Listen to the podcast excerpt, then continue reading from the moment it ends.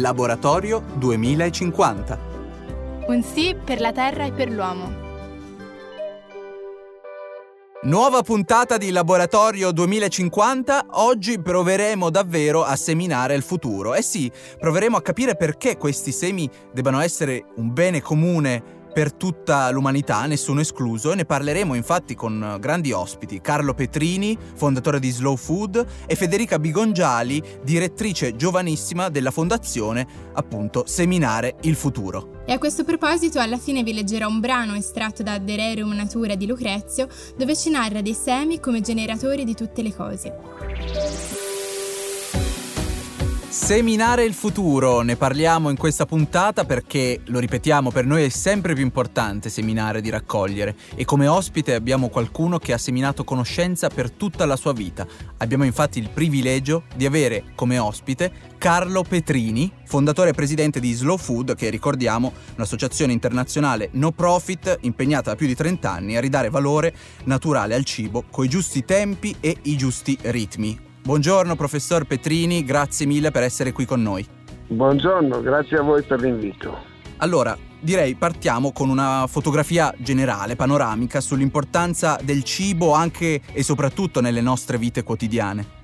Da diverso tempo Slow Food porta avanti questa istanza della centralità del cibo. Non è un'opzione, è una considerazione, partendo da una semplice presa d'atto che tutti noi siamo viventi in quanto mangiamo e quindi questo atto del mangiare ha delle implicazioni fortissime sulle nostre scelte individuali, sulla vita sociale, sull'economia, a livello di economia politica e quindi l'attenzione che il cibo richiede è assolutamente giustificata perché in questo momento particolare in cui noi tutti siamo chiamati a ragionare su una crisi ambientale in essere e con ricadute prevedibili se non c'è un cambio di tendenza nei nostri comportamenti, e beh, eh, questa crisi ambientale trova nel sistema alimentare uno dei responsabili maggiori per questo degrado dell'ambiente. Cito solo un esempio, che è la produzione di CO2, che è quella che sta generando questo cambio climatico dalle conseguenze molto disastrose. Ebbene, la produzione di CO2 per il 34% è responsabilità di tutto il sistema alimentare, che vuol dire allevamenti, vuol dire eh, agricoltura intensiva, vuol dire tutti i comportamenti che sono collegati al mondo alimentare. Pensate che la mobilità generale, da quella su strada a quella con mezzi vari, aerei, eccetera, tutta la mobilità incide per il 17% sulla produzione di CO2, il 34% è collegato alla situazione alimentare. E mi sono fermato solo su questo aspetto della produzione di CO2, perché se dobbiamo poi andare a vedere una situazione più in generale di assoluta insostenibilità eh, e vedere quanto della produzione di plastica monouso è collegata al sistema alimentare, allora rimarremo stupiti dell'incidenza che tutto questo ha. La situazione dello spreco che è un vulnus di portata incredibile. Sto parlando di un miliardo e 400 milioni di tonnellate di cibo edibile che viene sprecato e tutto questo ha una ricaduta anche dal punto di vista ambientale. Allora, parlare di centralità del cibo non è parlare di una opzione ludico eh, gastronomica vecchia maniera, no, no, qui stiamo parlando della vita sulla terra e di quanto il cibo incide sulle nostre vite individuali e collettive. Penso che mai come in questo momento queste riflessioni debbono essere portate avanti con determinazione perché se non c'è un cambio di paradigma, che significa ridurre lo spreco, che significa ridurre l'insostenibilità di un certo modo di produrre, abbiamo un destino già, già scritto. Questa è l'importanza di considerare il cibo come uno degli elementi centrali di questo momento particolare, in particolare se tutti noi siamo attenti a favorire una transizione ecologica di cui si parla molto in questi tempi, tutto questo non può avvenire se non c'è una riflessione seria e comportamenti adeguati sul fronte agroalimentare. E anche noi nel nostro piccolo cerchiamo di portare avanti queste riflessioni e divulgare buone pratiche. Nel dettaglio invece vorrei che ci parlasse ora del concetto di bene comune legato eh, ai semi e del concetto di biodiversità della vita. La questione dei semi è una questione eh, non di poco rilievo, lo scontro planetario è già in essere. Pensare che il comparto che riguarda i semi e quindi la biodiversità sul pianeta possa essere soggetto a uh, forme di privatizzazione è uno scempio che bisogna assolutamente fermare. I semi rappresentano la vita, la vita non è proprietà privata, i semi sono a tutti gli effetti dei beni comuni che vanno tutelati e garantiti anche per le future generazioni. L'avanzamento che eh, si è operato nel campo della genetica ci sta portando a mm, situazioni un tempo impensabili, eppure eh, noi siamo davanti a una tendenza che vuole privatizzare questo bene comune. Ecco, io penso che se vogliamo difendere la biodiversità collegandola ai territori, alle persone che operano nei campi e nella più vasta area della produzione del cibo, dell'allevamento, quindi anche degli animali, noi non possiamo pensare a una deriva privatistica, dobbiamo pensare a una rigenerazione del nostro rapporto con questo bene comune che sono le sementi e fermare questa tendenza perché il giorno in cui la proprietà delle sementi sarà totalmente nelle mani dei privati e beh quel giorno lì lo segneremo sul calendario come la fine della, della grande epopea agricola, ragione per cui lo sforzo che tutti noi stiamo facendo, che è anche all'ordine del giorno in questo vostro appuntamento, è quello di riflettere sul bene comune delle sementi che deve assolutamente trovare sui territori i custodi principali e non ragionare eh, verso una deriva che espropria, espropria le popolazioni da questo bene comune che deve essere tutelato. A questo proposito è giusto collegare la formula ecologia integrale che lei ha sviluppato nel libro scritto con Papa Francesco, Terra Futura, a queste sue ultime riflessioni? Io penso che la connessione con uh, il concetto di ecologia integrale rispetto a queste tematiche sia molto forte.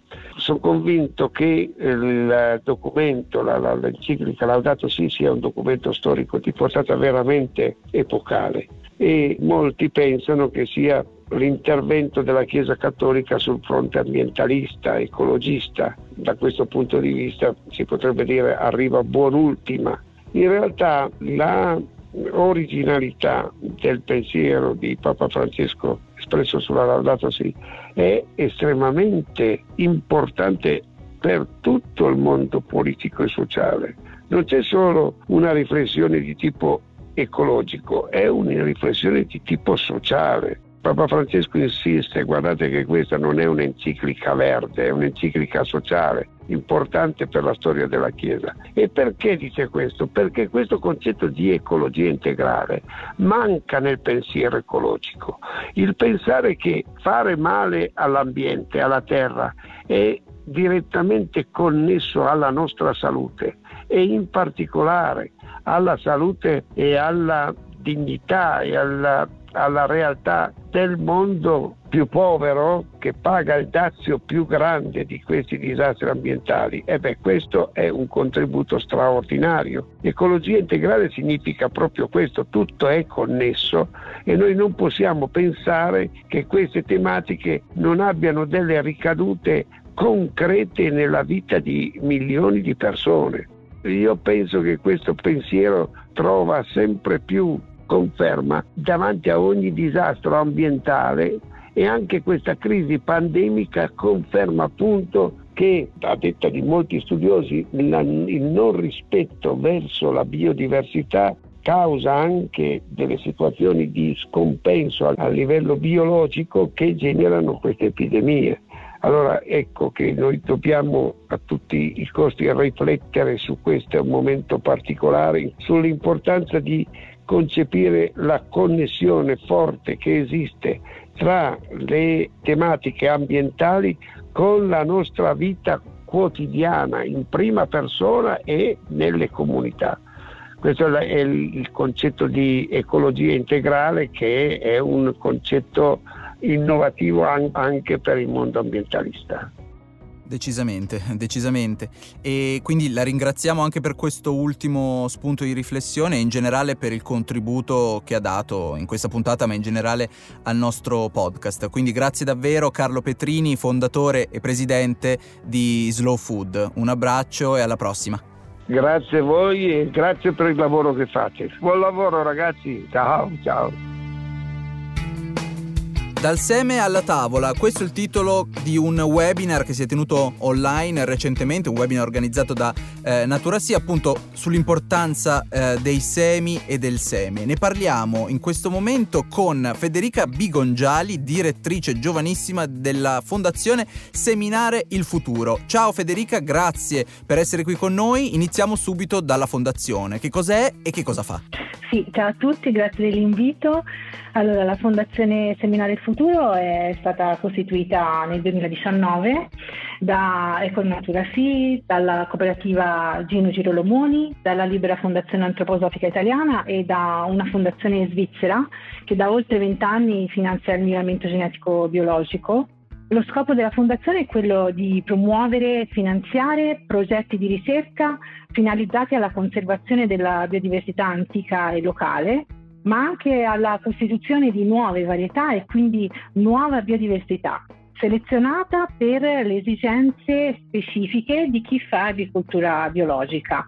Il perché di una fondazione è legato alla natura dei semi, che sono un bene comune, quindi per evitare la privatizzazione dei profitti è importante che la gestione dei diritti delle varietà sia vista all'interno di organi senza scopo di lucro. Molto bene, grazie anche per, per, la sintesi davvero efficace. A proposito di nuove varietà, partirei con la prima domanda. Perché il bio ha davvero bisogno di nuove varietà a proposito di semi? Allora, oggi l'agricoltore può scegliere tra varietà antiche o locali che in alcuni casi possono essere molto interessanti ma per alcune realtà sono inadeguate sia in termini di rese che in termini di tolleranza a, ad alcune malattie. Oppure può scegliere varietà convenzionali, quindi selezionate per un'agricoltura di tipo industriale e quindi che sono performanti solo se associate all'uso della chimica. Quello che manca e che spesso lo stesso agricoltore chiede sono varietà biologiche, che cioè siano state selezionate per tutta una serie di caratteristiche che gli permettono di essere performanti in sistemi di agricoltura biologica. E queste caratteristiche sono ad esempio che siano piante alte, vigorose in una prima fase di crescita, in modo da competere in modo efficace con le erbe infestanti, o che abbiano un apparato radicale ben sviluppato, in modo da utilizzare in modo efficiente l'azoto presente nel terreno, o che siano magari tolleranti alle principali fisiopatologie. Ad esempio, nella selezione convenzionale non si seleziona più per alcune malattie da seme perché il problema viene risolto facilmente con l'impiego della concia chimica della semente. In agricoltura biologica la concia chimica della semente non si può fare, quindi è importante reinserire nei programmi di miglioramento genetico questo parametro nella selezione delle nuove varietà. Concia, attenzione, un altro termine tecnico di cui io purtroppo non ero a conoscenza e quindi convoco la nostra Celeste per spiegarcelo meglio. Con il termine concia si indica il trattamento di preparazione dei semi che viene comunemente svolto prima della semina.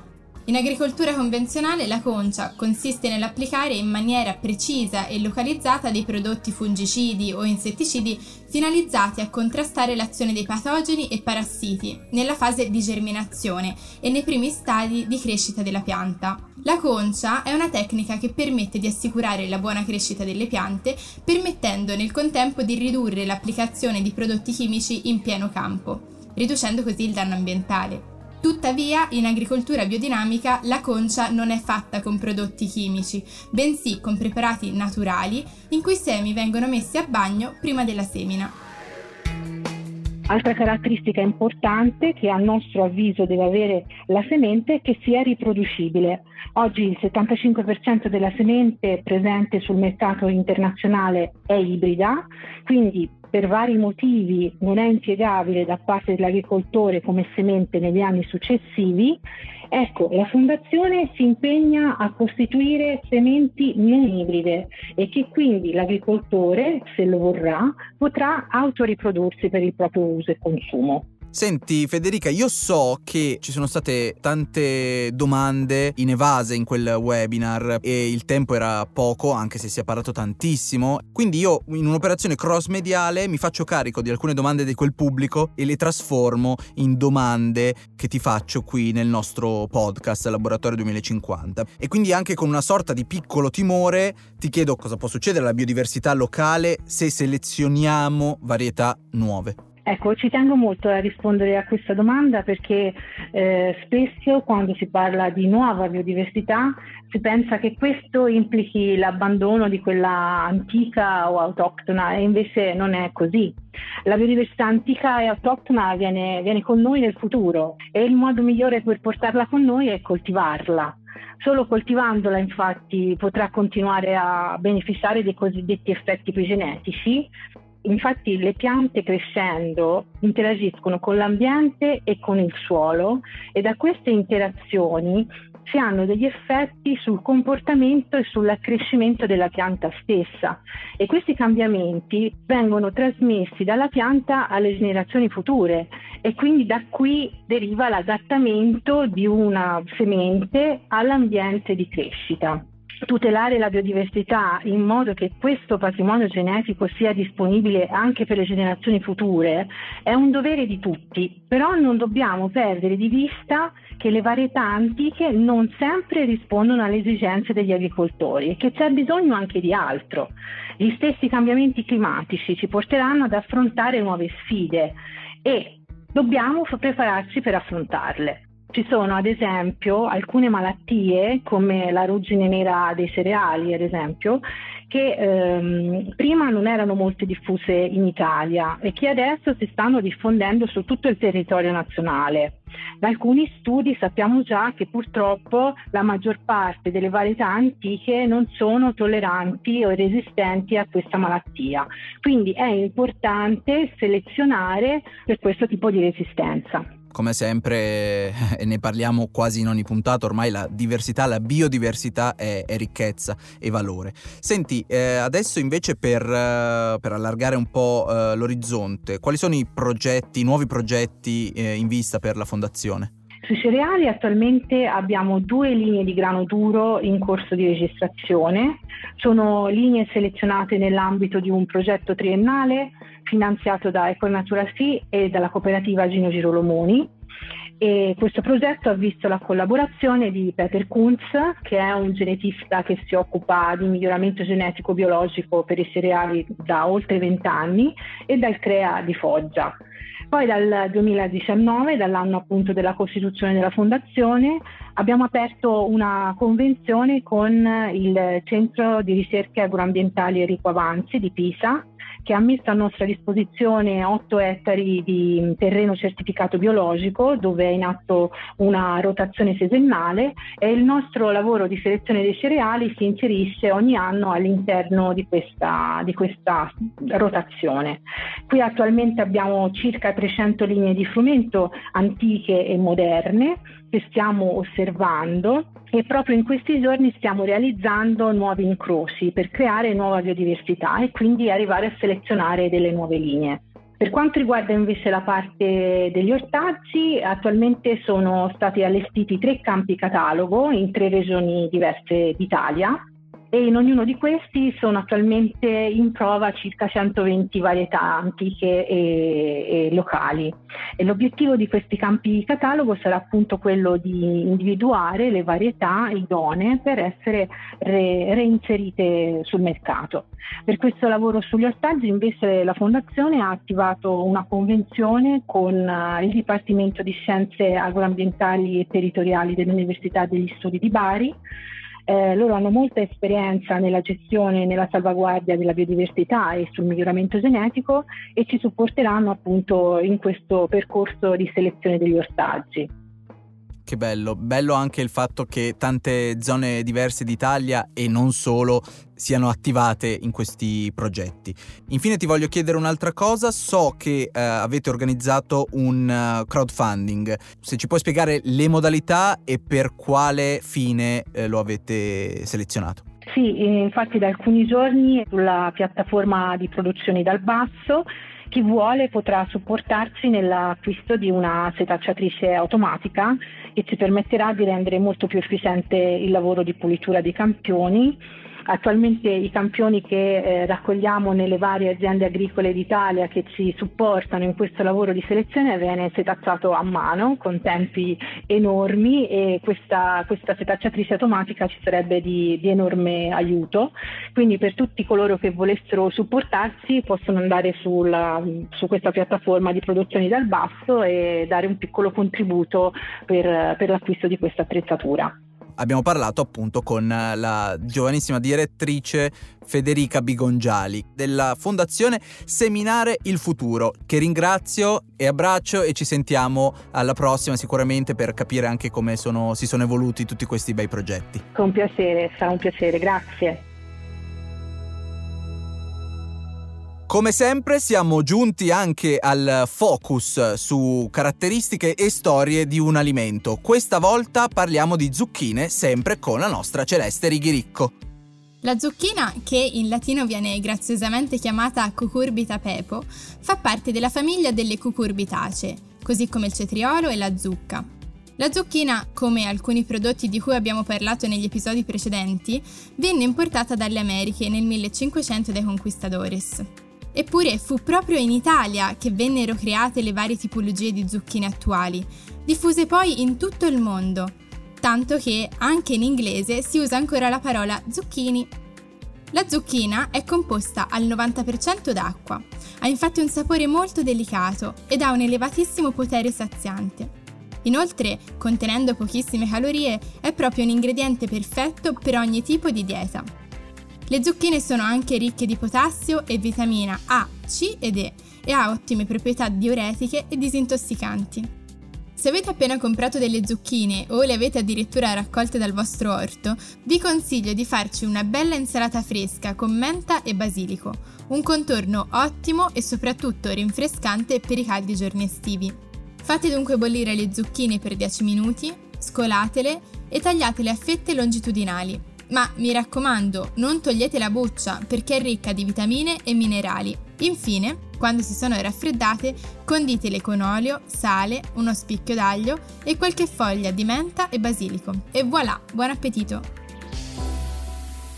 Per la lettura di questa puntata torniamo indietro nel tempo. Andiamo a leggere infatti un brano estratto addirittura dal De Rerum Natura di Lucrezio, dove parla appunto dell'importanza dei semi. Ma poiché tutti i corpi si creano da semi specifici, di qui deriva che nasce e affiora alle rive della luce, ciascuno dov'è la materia sua propria. Ogni cosa non può nascere dunque da ogni elemento, poiché in ognuna di esse è una forza segreta. E inoltre, perché in primavera vediamo sbocciare la rosa, d'estate il frumento, al richiamo autunnale la vite, se non forse perché quando i semi distinti delle cose confluiscono a tempo opportuno, ogni cosa creata si schiude? Ebbene, oggi, come avrete capito, abbiamo parlato dell'importanza dei semi per seminare un futuro migliore. Per noi seminare è sempre più importante di raccogliere, ne abbiamo parlato approfonditamente con Carlo Petrini, fondatore di Slow Food, e Federica Bigongiali, direttrice della fondazione Seminare il Futuro. E di cosa parleremo nella prossima puntata? Allora Celeste, la prossima puntata è veramente forte. Parliamo di lotta allo spreco alimentare con degli ospiti incredibili, ma ovviamente non vi svelo i nomi, se no che gusto c'è? Ciao. Ciao.